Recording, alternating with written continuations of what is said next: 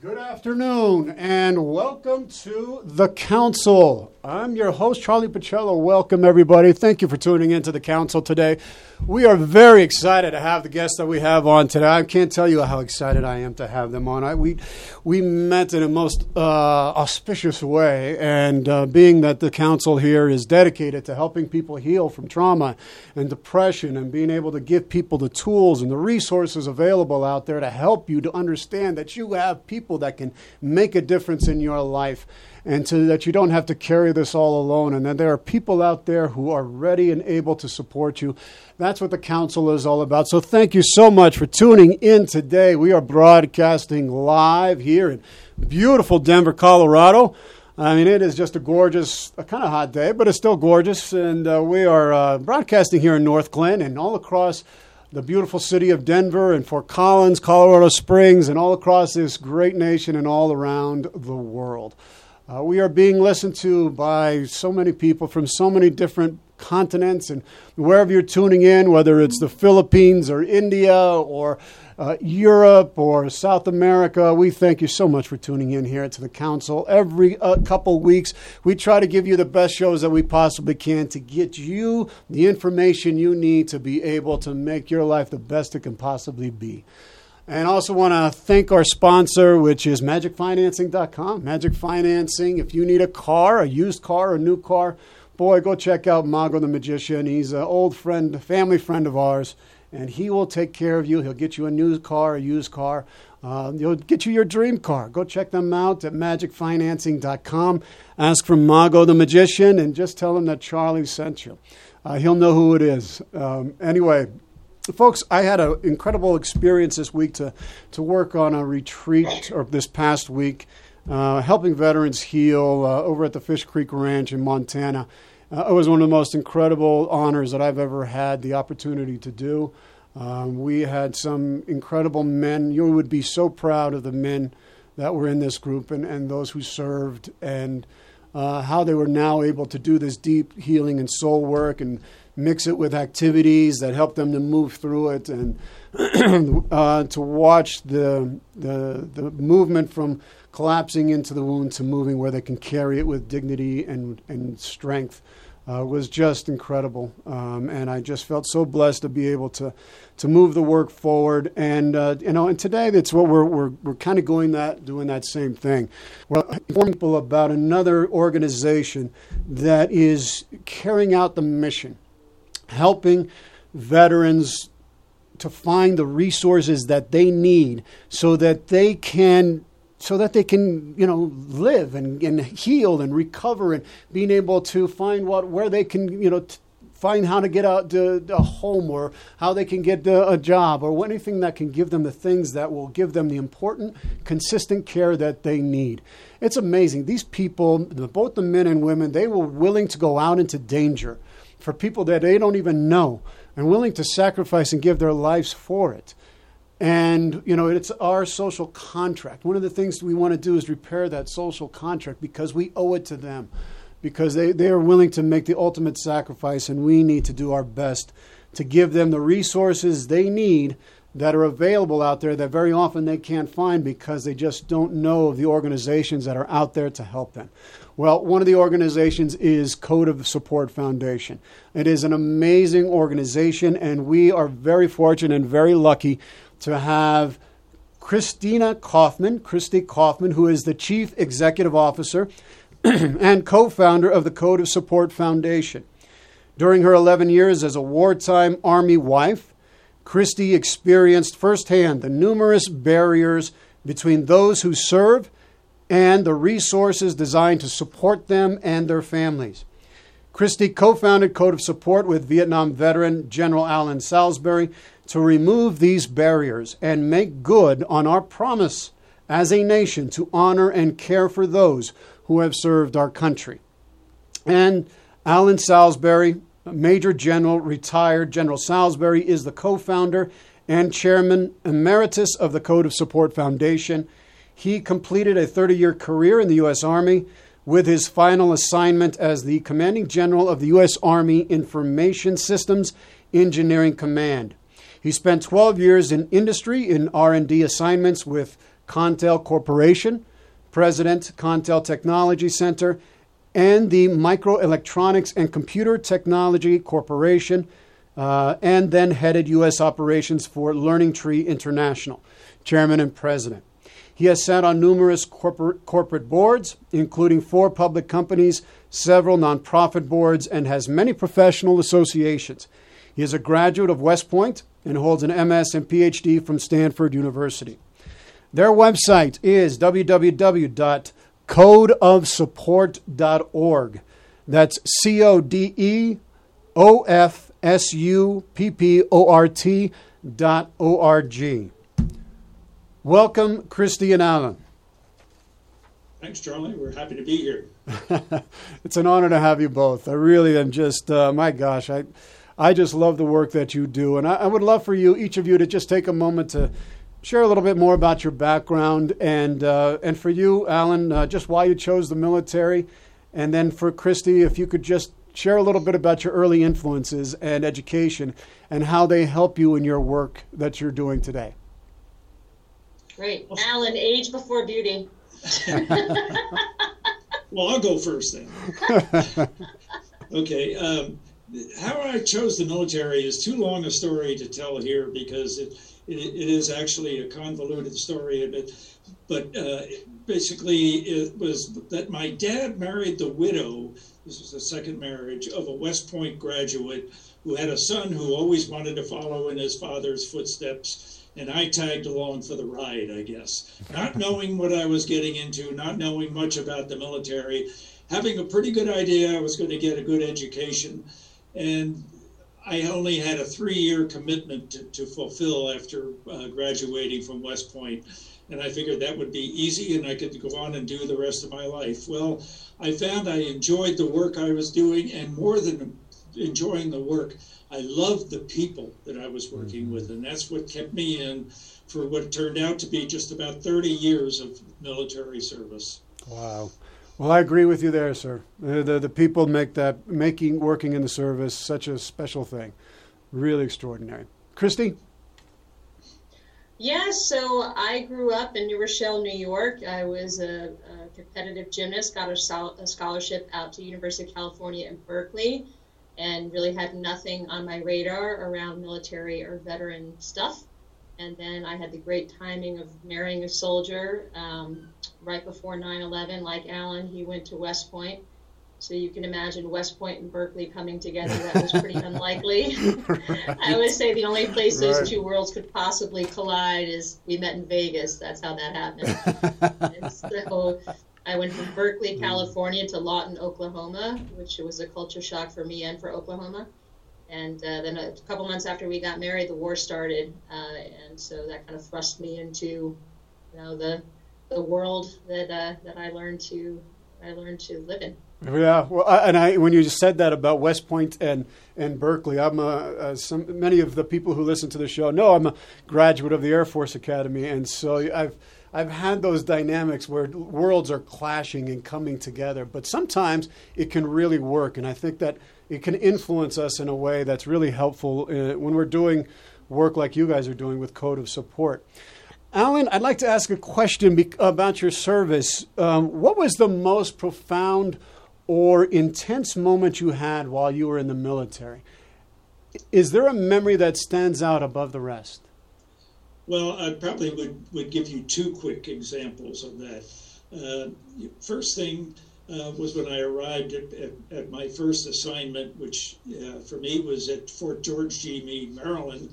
Uh, and I was assigned to the 69th Signal Battalion, and I was a platoon leader. Mm.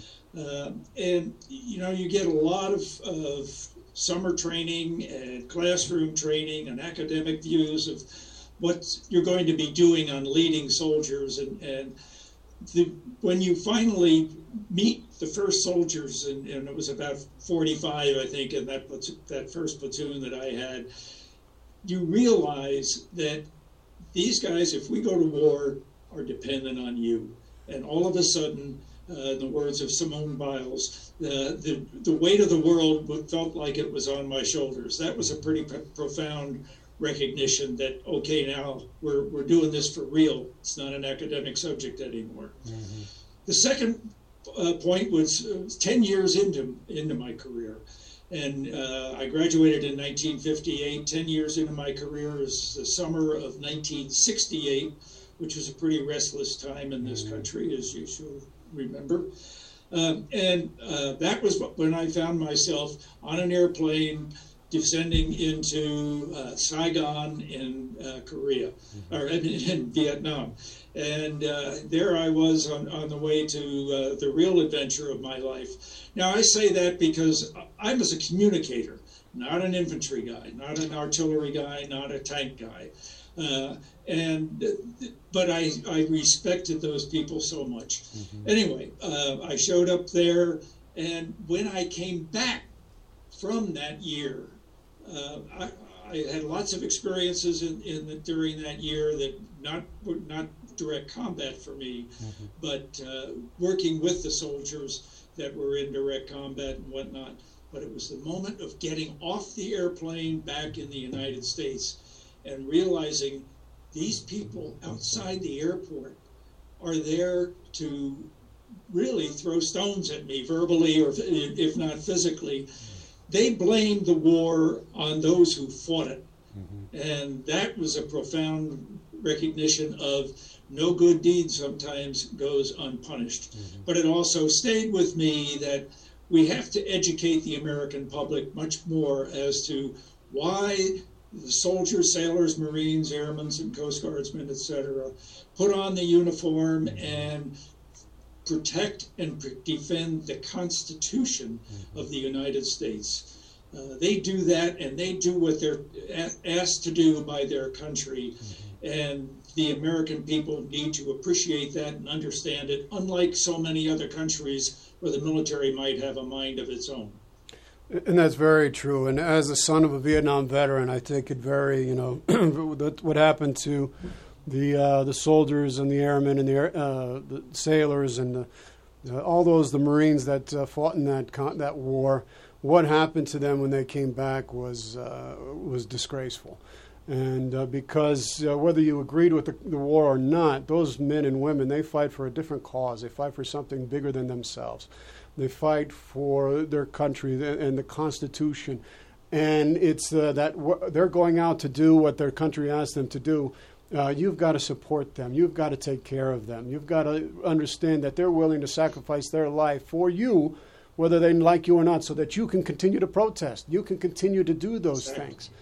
For that, they give you, they give you that privilege, and it's a privilege. And so, you're so right, sir. And we we needed to be able to educate the, popul- the population more and to repair that social contract that was broken, I believe, during that, during that conflict.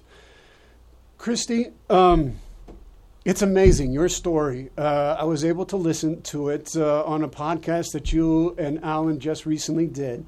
And I would love for you to be able to share with us how you came to be a part of the military family. I mean, it's just so fascinating. And you didn't really know much about it until you got married into it. Um, what were some of the challenges that you faced moving from the civilian world to the Army life? And what stands out that most people don't realize? If not knowing much about it means like I knew nothing, yeah, I knew nothing about it. uh, you know, that's what happens when you meet your husband in Vegas. Um, before we were married, he was stationed in like Germany, Hawaii, Vegas, and I thought to myself, well, those all sound like good places, and didn't, you know, he's combat arms, and and didn't realize that most of those places aren't. Um, you know, that's a not a normal place for a guy like that to be stationed. So when I when he told me we were after we got married that we are going to Lawton, Oklahoma, I seriously thought it was an island in Hawaii for a couple minutes. like no, no, That's funny. That's an island. Funny. so yeah, I mean, um, I I think that. Uh, you know, I I just looked at it as kind of an adventure. We got married again right before 9/11, and so that um, that quickly transitioned to kind of oh oh man, we we've we've got something to deal with, you know that that uh, I don't think the army was really equipped for. Mm-hmm. I mean, we our last war was um, you know the uh, the Gulf War, in the early 90s. And so um, I think that the, the deployments that started, you know, pretty much a couple of years later, and the operational tempo and um, kind of living with that uh, and, and trying to support the, the, sol- the, soldiers and families in his unit became kind of an all encompassing thing for me. And, mm-hmm. you know, I had graduated from college, I was going to uh, grad school at OU at the time. But I kind of set some of that aside because I just felt like the army wasn't going to step up and do the things that needed to be done and so i felt like i had to step in and try to do as much as i could and so that was my quote unquote job for the next seven eight years then he did his battalion command at fort bragg from 06 to 08 during the surge uh, and and so it was it was a lot I, I think what i realized quickly not coming from that background and not really knowing anybody from that that um, life was that the people are amazing, right? So mm-hmm. just we had girls in our unit that you know had five kids and was volunteering and working and it's just it's the, the family members i mean we talk about the soldiers and and the service members a lot but none of that can happen without the family members mm-hmm. and so i was i was always super impressed by the uh, the wherewithal and the resiliency of the families but everybody has got a breaking. And I think at some point, um, you know, maybe after a third, fourth deployment, um, things start to get really rough. And that's what we were seeing down at Fort Bragg. Um, and I, and I, I tried my best to kind of try to help the families, but also address some of the systemic problems that that really couldn't be solved at the installation level. Mm-hmm. And so, you know, being the Berkeley girl that I am, tried to change the entire army, and it turns out they really love when wives do that. Yeah, they do. So getting, getting Reese in all kinds of trouble. Um, it's, it's, yeah. so yeah, it, it, was it was it was a rough period. It was also a beautiful period for a lot of, of different reasons, for people coming together. But we just Alan says this all the time that we decided as a country to outsource our national defense to less than 1% of the population for almost 20 years. Mm-hmm. And there's a price to pay for that. And we were seeing it on the ground. Mm-hmm. Um, and so when we, when we moved up here in 2008, I ended up writing an op ed that was published in the Washington Post to kind of address mm-hmm. some of these bigger systemic issues that I wasn't really getting anywhere with down at um, post level. Mm-hmm. Um, and that's what kind of really led to me meeting Alan and then us starting Code of Support Foundation. Well, that was pretty. Uh, I mean, you ruffled a lot of feathers with that article. I know. I read it. It was it was right on point, and I know there was, you know, sometimes uh, these things. Uh, you know, when you run up the chain of command, and if you're not doing that, uh, you know, in the military, you're not familiar with that, and you write an op-ed piece like you wrote there which was uh, you exposed something that really needed to be addressed. How is that? Uh, how is that? You know, how did you deal with that? What was the response? Um, did it cause uh, some problems that uh, that uh, you needed to deal with at that time? Yeah. So, you know, I, I, was I was raised in a family too much is given, much is expected. So I really felt morally obligated to write it. I just felt so frustrated that there were these things that needed to happen and I couldn't change them from the position I was in. And so I really wrote it for out of a moral obligation. I didn't really know what the impact was going to be. And Reese, uh, my former husband, was up for his 06 board when it published. Mm-hmm. So it's one thing to risk your own reputation. It's quite another to risk, you know, your, your loved ones. And so we had a conversation about what that might look like but we both decided that it was in the best interest of soldiers and families to go ahead with it. So then when it ran, um, I kind of ducked, to be honest with you, because I was getting, I mean, my third email was from the White House and wow. the Secretary of Defense and Congress, and, you know, people were just, you know, grabbing at me, and, and I knew enough to know I didn't know enough. I was right about what I said, and if you read that op ed, Army Families Under Fire, it stands. I mean, we are still literally baking cookie, cookies and selling to our own husbands in the motor pool. Like that's still mm-hmm. happening to support family um, families and mental health. And so, you know, I, I, think that it was spot on, but I really didn't understand the, the larger ecosystem. Mm-hmm. Um, so that's when I really put my head down to to, to learn. Um, you know, my husband and I ended up getting a divorce, but it wasn't because of that article. Mm-hmm. Uh, I, I was getting asked that question a bunch when I was doing media. Like, did these, did this these wars cause your, you know, the dissolution of your marriage? And I answered that as honestly as I can, which is, I have no other perspective of my marriage than war. Mm-hmm. Like as soon as we got married, there was a war, and so more importantly, there's a whole generation of families that have that experience. You have children that don't know what life is without their parent deploying. Mm-hmm. You know, so um, you know, it, it's it it was, as I said, the operational tempo over the past 20 years, particularly the, the time that you know I was active, was um, it was hard. Mm-hmm. It was it was hard. Yeah. Well, it put you, and in serving as a commander's wife, I know that I'm sure that put you in a pretty tough, difficult position because you're having to, you know, you're a thousand families that you're having to look after, and uh, and who's uh, struggling with finances, and who's struggling with mental health issues, and all these things.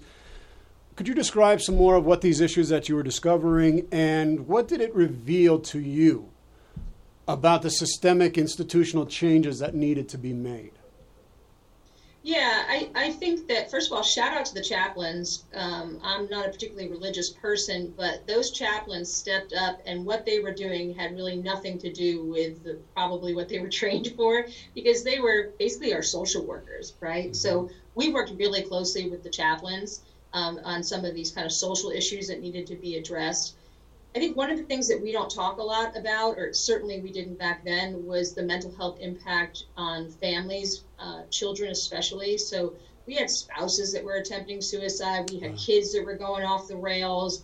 It was a you know a nine month wait to get the kid into any kind of specialized therapy. Mm. So the lack of kind of social support and mental health support for the family members is what I saw the most of because you know, we were on rotating, um, uh, we were rotating batteries into into Afghanistan at the time. So in one battalion, we saw the impact on families when they were about to go, when they were gone, and when they came back all at once.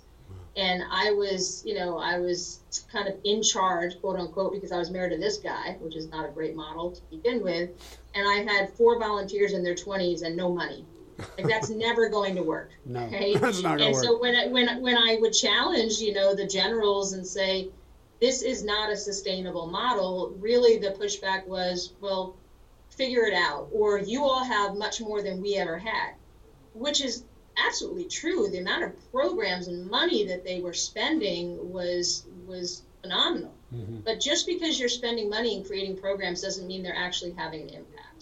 Right? So and I think that was the that was the challenge is that you can't you can't call it a win just because you spent money on it. Mm-hmm. All I know is you you hired 18 more people at Army Community Services, and I still can't get this down at the unit level. You know, I can't get enough money to pay for pizza, so we can actually get families to come out. Mm-hmm. You know, and so then we can get the, the, the military family life consultants and all the resources we had to them.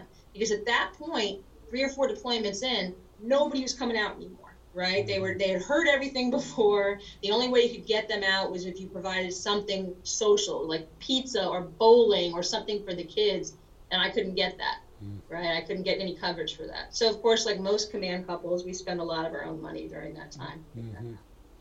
Well, and, it, and you're running into this, and you're seeing what needs to be changed, and then at the same time, sir, General Alan, you are you and a bunch of general officers had this idea of, I mean, it was a preliminary idea about what code of support was going to focus on 10 years ago. So the idea was already germinating inside of you. Could you share with us what that was and and how it changed and evolved when you when you met Kristy? Sure. Uh, first off, the uh, code of support itself grew out of a uh, in many ways a, a, newspaper spread in the Washington Post about less than optimum care going on at Walter Reed, and I don't mean medical care. I mean uh, the general well-being surrounded some of the some of the soldiers that were there for quite a while as wounded warriors and whatnot, mm-hmm. uh, and this luncheon group that that uh, actually I've had for about 15 years now, uh, with 15, 20 uh, friends that uh, just get together, uh, not to uh, tell old war stories, but we, we, we dubbed it informally as the Critical Issues Roundtable because we like to discuss uh, really interesting topics of import. We've had some impact with writing op eds and things like that. But we, we started talking about do these kids need a Bill of Rights or something like that mm-hmm. to make sure that they get the, uh, the kind of support that they need? Well, that morphed into a bigger subject. And it's already been mentioned that fewer than 1% of, of Americans today wear the uniform and carry the burden of defending our country. Mm-hmm. Uh, the other 99% essentially, I'm going to use these words deliberately, get a free ride. uh, and we asked ourselves, uh, what do that 99% owe these less than 1% in, in return? Well, they have a code of conduct that they are bound by ever since the Eisenhower administration.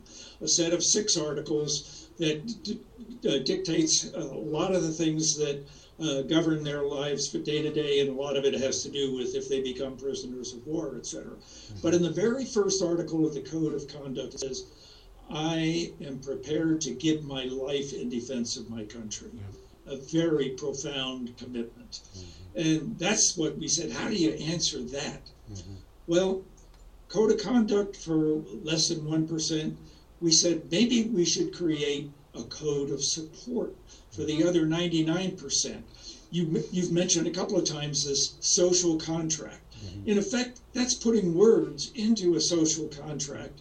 And it creates six articles that tells Americans material things that they can do uh, to support the troops uh, and make themselves feel like they are really contributing to our national defense through creating this support network uh, for our troops. So the idea was uh, we have these six articles that we created. Uh, we put them up on the web, and that was kind of the end of it. Mm-hmm. We, we put it on the web, not to, we didn't create a foundation or anything like that. Uh, we just wanted Americans to see this. Well, about 500 came on and actually not only read it, but endorsed it. Mm-hmm and the endorsements were very moving. You know, my grandfather was a World War One veteran, or my father was a World War Two veteran. I dedicate my signing this pledge to the American people and to the troops and military families. I dedicate that to this hero of, of mine, etc. Uh, we moved on. Uh, Ten years uh, well, it wasn't 10 years later, but maybe five years later, I found this document in uh, one day going through some of my papers, the code of support, and I said, this is too important. Mm-hmm. Uh, and right at, at this time, uh, we were into the, the war on terror. Mm-hmm. 9 11 had happened. Uh, and so I started a foundation at that point with the sole purpose of educating the American people, education and awareness of what service and sacrifice was all about, mm-hmm. and how they could symbolically and meaningfully uh, dedicate uh, themselves to pledge this that they would follow this code of support for our troops. Flash forward uh, another year or so, uh, and th- this was a very low level foundation. It was me and a couple of uh, friends who uh, we I created a little board for it, but with, with the idea of promoting the code of support one of my classmates uh, has a daughter who we've become, my family and I have become very close to as well, who happened to be a friend of a lady called Christina Kaufmann. Mm-hmm. And she said, Alan, you really need to meet Kristy because I think you have some common interests. So we met uh, on a blind date for lunch, if you want to call it that, uh, and talked over things. And this was now the Vietnam generation, knowing how we screwed up taking care of our veterans as they came home from that war, meeting the 9 11 generation and somebody who was intimately familiar with the need of today's troops and, and military families. Mm-hmm. And believe it or not, uh, we hit it off. It wasn't Las Vegas, it was uh, Alexandria, Virginia, but the commonality of thought was there. Uh, and I asked Chris Kristy to come on board, and Code of Support Foundation took on a whole new meeting. Um, and I'll let Kristy tell you if you want to go on as to how we evolved into some of the new uh, aspects of the work that we were going to do beyond promoting uh, the Code of Support. And it grew out of a commitment that we made, I believe, that day that uh, we were not going to let what happened to my generation mm-hmm. happened to her generation. Uh, and in, in, in, particular, that we would we did not want to be just one more nonprofit on the spectrum of mm-hmm. something like 40,000 were rumored to have troops and military families in their uh, mission statements. We didn't want to be 40,001. Yeah. We wanted to find a unique role that could have more impact than that fractional addition. And I think you've done that in, in remarkably well, sir. And it's just, you know, I love that code of uh, code of support. And you know, I, I having worked with veterans and, and many people for, for, for almost ten years now with PTSD and trauma, one of the things that is at the root of that is the broken social contract. Coming in, they don't have that connection. They don't feel like they're part of the society. They've changed, but the society hasn't changed. And if the society is not doing their part in order to hear their stories, welcome them back, taking care of them, whether there's medical or mental or health issues that they need, taking care of their families, they feel like they have been uh, deserted and abandoned and, and, betrayed. And so I just love that that code of support, and I want to be able to get into it, like the details, because I think it's so important for people to actually say it and to, to know what it is and to sign on on it, because that is absolutely what is part and parcel what is missing in the dialogue. Because I remember taking that code of uh, conduct uh, when I swore in, and I said I would I'd be willing to give my life up for our liberties and our freedoms, we do need a code of support from the society as well.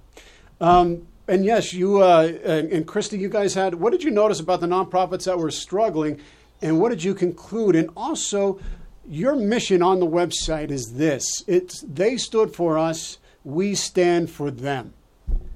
How does Code of Support fulfill this mission? Yeah, so I wanted to point out that Alan's generation, when they came home, just didn't have anything. I mean, the, the, there was just so little out there to address the challenges that veterans can have when they're coming home and their families. My generation, as uh, as Alan said, you know, has tens of thousands of nonprofits. We have DODVA state things so it's not an issue for the most part of not having enough support. The problem is that it's almost impossible to navigate through it. Mm-hmm. So whether or not there's nothing out there or there's so much you can't get to it, the end state's the same. People don't get what they need. Mm-hmm. So that's what we really took on as a mission is that there had to be one nonprofit that's only job was really to integrate effort, to pull things together you know and that's really what was the, the, the mission from the very beginning is how do we take someone who's in crisis whether that's an active duty a veteran could be from any generation a family member break down what's going on actually listen to them I think our team of case managers who do the case coordination are, are, really phenomenal because they've walked the walk. They're veterans, they're caregivers, they've had their own journey as they've transitioned out of the military.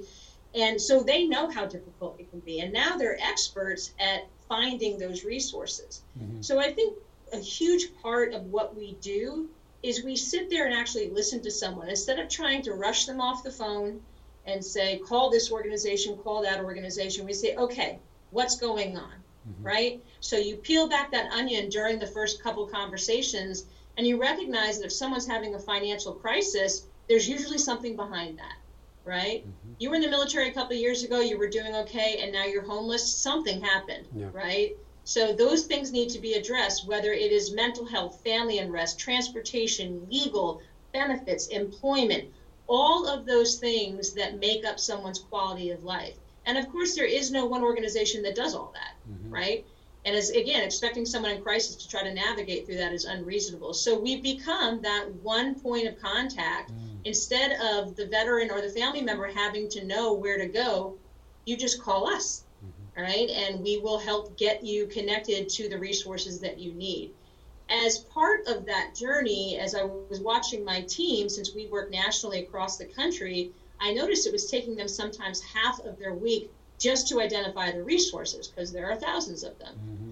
And each resource has a different eligibility criteria, right? So it's not like you can just take any resource and apply it to any veteran, right? You, you got to really match those things up. So that's what really drove the development of Patriot Link. And Patriot Link is the technology platform that we've built that helps people navigate through the system. It is free. Y'all can go on it right now, patriotlink.org. You can look for things like scholarships for your kid, equine therapy, help with employment, help with benefits. I mean, we've got, That's we've taken five years to populate this thing, vet and verify all the programs, keep it updated, opportunities for you all using it to give us feedback on it. So we built this because we knew that even if we added a ton more case managers, the space itself needed a system by mm-hmm. which anybody could could find the door, mm-hmm. right? So other organizations are using it. The VA is using it. So instead of when you call an organization and they say, "Sorry, we can't help you because you don't qualify," whatever it is, let me look at Patriot Link. Here are the three organizations that will help you, and then you get those folks connected. So we're really using both people and technology to be able to make make the connections for folks. That's amazing, Kristy. That's amazing.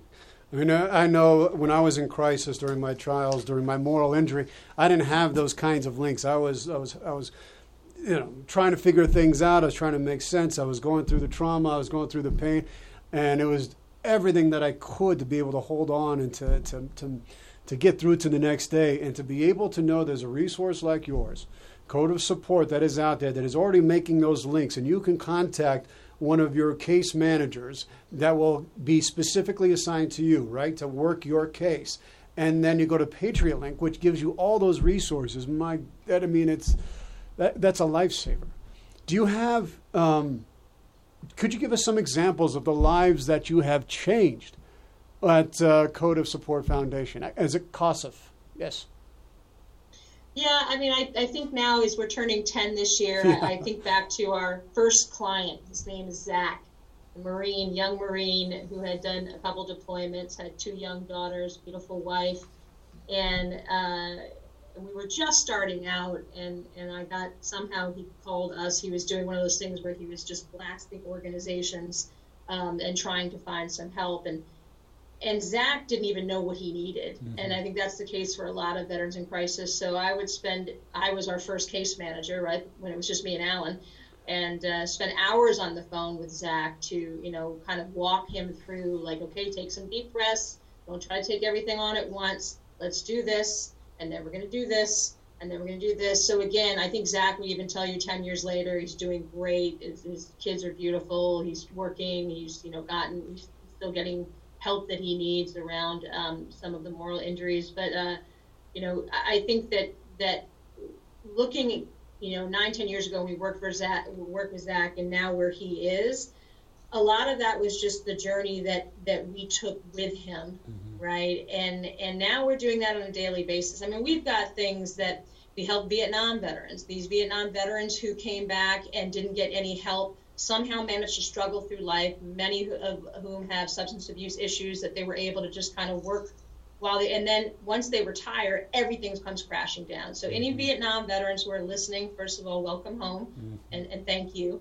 Um, but we know that a lot of that generation totally fell through the cracks. So what we try to do with our Vietnam veterans is get them re-engaged because many of them don't have a great relationship with the VA. Mm-hmm. And the VA certainly has its challenges, but they also by far have the most capacity. Mm-hmm. So part of our process is working with our Vietnam veterans and saying, okay, we're going to help you make sure that you're in a stable house. We're going to make sure that you have food. We're going to take all care of those kind of immediate things. And then let's start talking about you know, getting health care from the VA or getting benefits. So we have a we have a couple of Vietnam veterans right now that we're working with, mm-hmm. and then we also work with a lot of caregivers, right? So again, as I said, people don't really know the impact of war on families, mm-hmm. and so while of course we're helping the veterans, but the, these caregivers and the kids who are also serving as caregivers are struggling, right? And so we're able to we have a we have a case that we recently worked where I mean, it.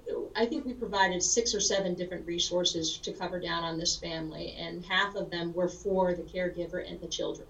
Wow. Right, because the because the impact of just from living with a veteran with PTS and traumatic brain injury and all of that, they didn't even know that they had the right to resources. Mm-hmm. Right, so I mean, we, we, it's hard to kind of describe um, like the, the individual cases because we have so many of them. But I think the important thing is that we don't just, it's not like we're just going to pay the rent, right? we need to figure out why you need to get your rent paid, what happened, financial coach, financial counselor, get the rent paid, what's the next step, what's the job, what's the benefits, all that stuff. Mm-hmm. Because just, you know, stopping the bleeding doesn't get you to where you need to go. Mm-hmm. And that's why it's so important to engage all these other organizations, like some of the retreat organizations, continuing service organizations, right? All of those things. Mm-hmm. But you can't get people to focus on anything until they have a roof over their head, their kids have food. So you have to take care of those immediate things first. And then you walk with them through the rest of the journey of, okay, now let's start talking about what job opportunities you might be able to take on or what benefits or whatever it is and what kind of support you need. Mm-hmm. You want to, you know, if you've served in the military, you are wired to serve. That doesn't stop when you take off the uniform. It's like what you're doing, Charlie. You're continuing to serve the community.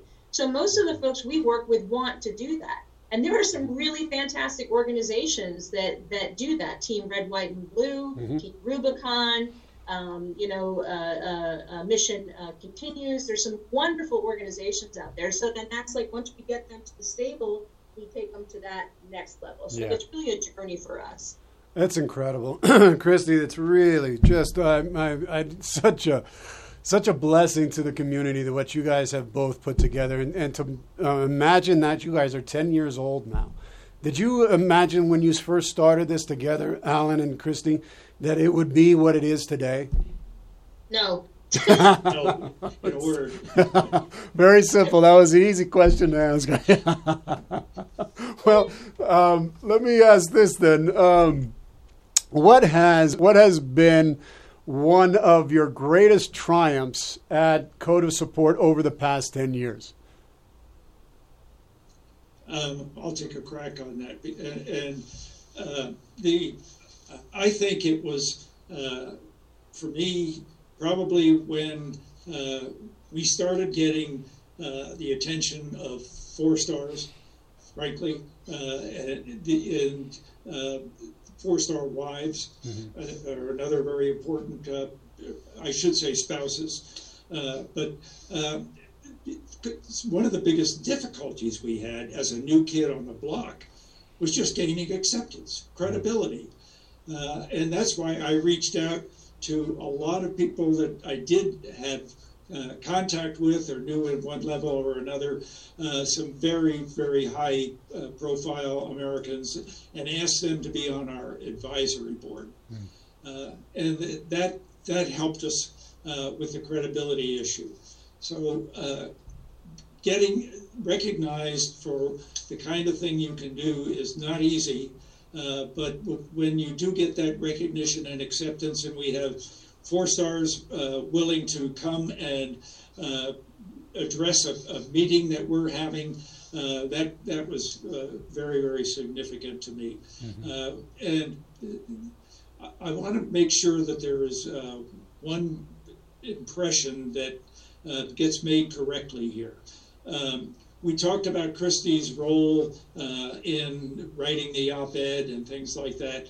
Uh, let no one think that uh, we are critical of the services directly. Oh, no. We know that their hearts are in the right places, they're trying to do the right thing. Uh, they are bureaucracies, let's face it. Uh, and sometimes they need a little help in one, this direction or another. And those of us on the outside are better positioned to give that nudge than those uh, that are on the inside. Kristy was on the inside uh, at the time, uh, but as a spouse, she did have a little degree of freedom. Mm-hmm. The same thing with the VA, by the way. Uh, we have a partnership with the VA. We work with them uh, probably on a daily basis. Uh, and we love the VA. Mm-hmm. Sometimes we help them to do their job right. I'll say that that way. And, and, some of the clients that we have uh, just are falling into a crack uh, that is broken down in bureaucracy. And when that is an urgent situation, we can move that ball forward. And the VA really is very thankful for us for working with them on things like that. Mm-hmm.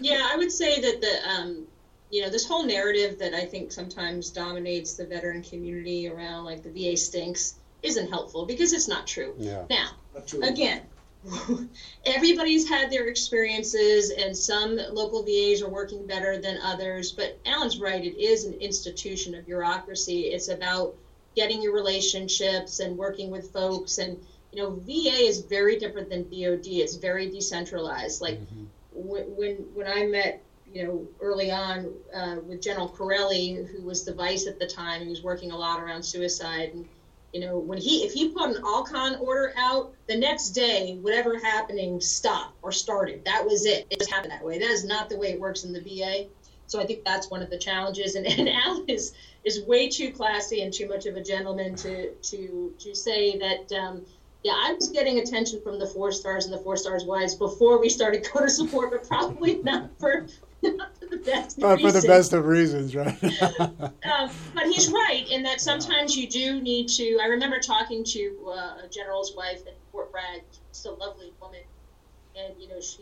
This is before I wrote the op-ed, and I was pushing, pushing, pushing down at installation level, and you know, she said, you know, Kristy, you really need to uh, stay within your chain of command. And I remember saying to her, ma'am, due respect, I'm a civilian. I don't have a chain of command. And if my husband's chain of command is broken, like I, I'm going to keep going, mm-hmm. right? You know, I, I can't, it was, and it, it, makes me sound like much more of a maverick than I am, but it's just kind of like if you see it, people were dying on the home front, suicides, i mean it was bad charlie. It yeah. was really bad. And so i i was like okay well i understand how things are done and i understand protocol but sometimes you just kind of have to push right? Mm-hmm. and i think that's one of the great things about being a nonprofit is you have a little bit more leeway. And we know the people that run the va and dod and they're great. They're really good. And you know you have to take these different strengths of the different sectors the branches, the VA, the nonprofits, the faith based, the business community. Mm-hmm. You can't expect them to be something that they're not. So you just have to kind of figure out a way to to work it all together, and and that's kind of what we do. You know, we we just figure things out. If, if someone made me ask me like, "What do you do?" Code of Support. We figure it out. Mm-hmm. Just figure it out. Well, in, and you're right. You know, I think nonprofits are in a position to be able to do some things that the institutional bureaucracies can't do it just because of the way they're structured. So we fill in that void, or we try to fill in that void to help to offset some of those things that are not that they just can't do. We can do, and you know we try to focus. Uh, uh the military is I, I love it. I mean, seventy percent of the people that are in the military are fine. We're looking at the thirty percent. Well, if you look at 20 million people, I think 20 million are uh, in our country are veterans. Now that's about three million. That's a lot of people that are that are hurting, and so we want to be able to give them those tools and resources. And I think the nonprofits can do that, but because there's so many, it gets lost in the shuffle. And that's why I love has, you know, in your ten years, what you have been able to do is to overcome so many challenges that so many other nonprofits or organizations faced. Is that been one of your greatest challenges that you faced in the past ten years? Uh, or was there something else, and, and, and how did you overcome it? I, I think the greatest greatest challenge for me personally uh, was to kind of move from this, you know, this reputation as kind of a outside the bounds military wife to the CEO of a national nonprofit, right? So the, the things that that some of the things that got us here were the fact that I leaned pretty far forward and and Alan helps me do that. And you know but also I think that I had to shift from you know that reputation to okay this is a serious national organization that is really transforming access to care with people and technology. So for me that's been a journey. And you know when you kind of you start a nonprofit Alan and I are both pretty you know idealistic and we want to help and we want to do great things. And you have no idea what you're getting yourself into in terms of how to build a business and to make it scalable. So for me, I think that's been one of the biggest challenges and the biggest rewards is figuring out how to do that. Mm-hmm. What about you, Alan? What has been the most enjoyable thing those last 10 years or that you've had to overcome? Um, well, the most enjoyable thing is, is maybe a, a little bit different than, than having to overcome, but um, you know, Charlie, I, I've had 20 or 30 years in the Army, 12 years in industry, and uh, I'm very proud of, of the accomplishments that, that I had both in the military and in industry. This, without a doubt, is the most important work that I have done. Wow. Uh, I've said that before, and I'll say it again many times because it's it's true. Uh, and when you can actually meet some of these people who have been on the other end of the phone for our case coordinators uh, for six, seven months working through things, and you meet the family face to face at some opportunity, and you see how they're thriving. Mm-hmm. There's no replacing that uh, as uh, as reward, psychic reward for what you're doing, and you're seeing the living impact of that. Mm-hmm.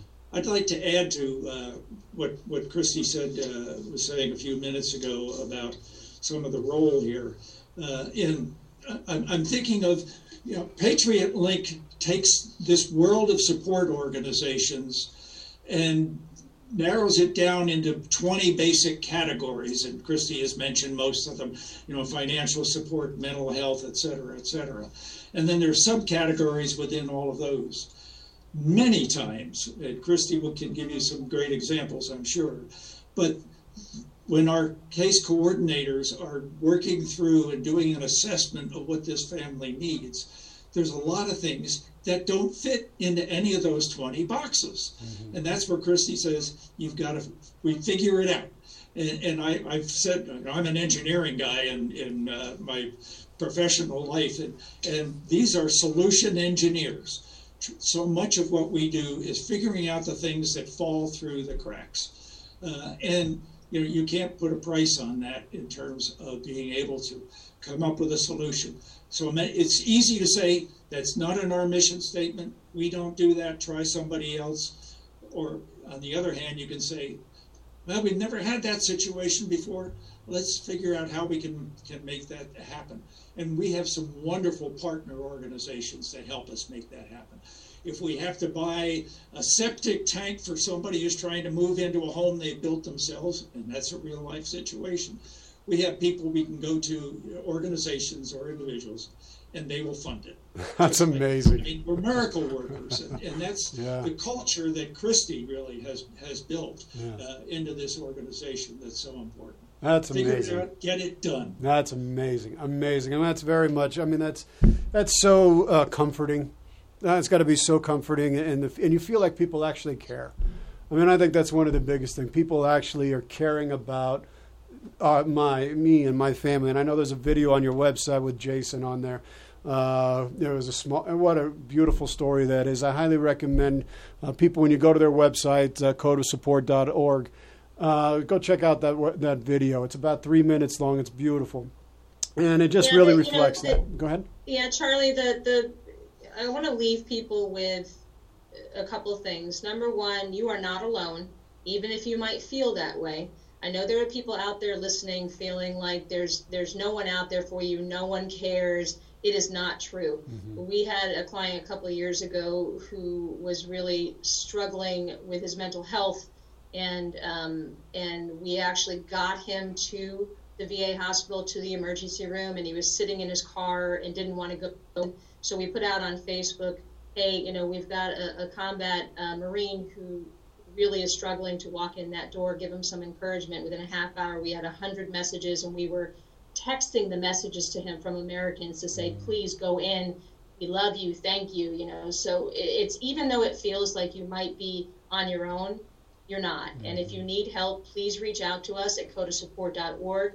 Please go on to patriotlink.org. This is all free um, and find the resources that you need. And if you are in a position to help um, fund us, we're doing something this year that's really cool for our 10th year anniversary. It's called 10 for 10. Mm-hmm. So you can sign up for $10 a month to celebrate our 10 years. And you know, for a couple of uh, price of a couple uh, cups of coffee a month, you could actually be helping us save lives. And so this work even though it's free to veterans and everybody that uses it does not come free. So mm-hmm. any anybody out there that's listening that can make a donation to Code of Support Foundation, please consider that because we need the help so we can help more folks. Yeah.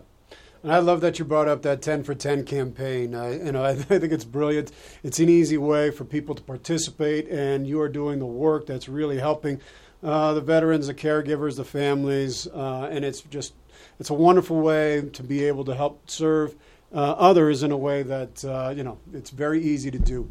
Uh, and we spent some time reflecting on the past 10 years. What's your guys' vision for the next 10 years for Code of Support? I think we have the opportunity to really transform the way people get access to care because we have this technology platform. Technology is part of the solution. It mm-hmm. facilitates human relationships. We're not saying that the tech is going to change the game, but it's the connector that will help the game change, mm-hmm. right? So I think that the fact that we have these numbers around suicides that aren't going down, you know, we have a lot of other negative numbers that we're seeing. With the amount of effort and money spent, we should be seeing better outcomes. So we think that if we're able to get a mass adoption of Patriot Link, providers across the country using it, veterans, family members, it really will lead to okay, we have all these hundreds of billions of dollars worth of resources now we're actually getting the people who need them connected. Mm-hmm. So the goal for us really is to to make that happen, to get Patriot Link upstream into the transition process. Mm-hmm. When you mm-hmm. get out of the military, everybody knows that you go through TAP. Imagine if you could download this uh, this uh, app on your phone, and then all of a sudden you are you know you have that in your pocket whenever you need it. Mm-hmm. So that's our goal to, to kind of change the way people get help. That would be life saving. Life changing. What I'd add to that, Charlie, is uh, on the other side of the coin as well, uh, and that's our case coordination uh, business. Uh, it's it's a proven process. It, it's an extremely well detailed process because we need that as we train a new case coordinator. Uh, and now we're helping on the order of a thousand or so family members a year. We should be helping ten times that, if, if not another factor of ten uh, and I'd like to see us scale that. We we are about to to uh, take on the role, self-appointed, uh, as the National Case Coordination Center. Wow. Uh, what that means to us is that we want to give America, America's veterans, one point of contact that will take care of your problems. Uh, now, there are a number of organizations in, in hotspots around the country that have something similar to our case coordination process on a very localized basis. When we get a case coming into us that is in their territory, we do a warm handoff. We have relationships with all of those. So basically, we, are establishing the National Case Coordination Network, and we are the National Case Coordination Center. That's all part of this scaling to be all we can be. That's amazing. Um, do you have any events that are coming up, uh, and how can concerned citizens get involved with Code of Support Foundation? Yeah, we've got a few really cool events coming up. Uh, right now, we have something called Archer's Challenge going on. So, for those of you who like to exercise, you can go to our website and sign up for Archer's Challenge. It's 100 miles in, in a month, and you can do it by walking, Orange Theory, whatever we, and and uh, you can do peer fundraising. So you'd be raising money for Code of Support and getting exercise at the same time. So that's Archer's Challenge. We also have Toast to Our Troops coming up. That's going to be virtual, so y'all can join for free. That's October 7th.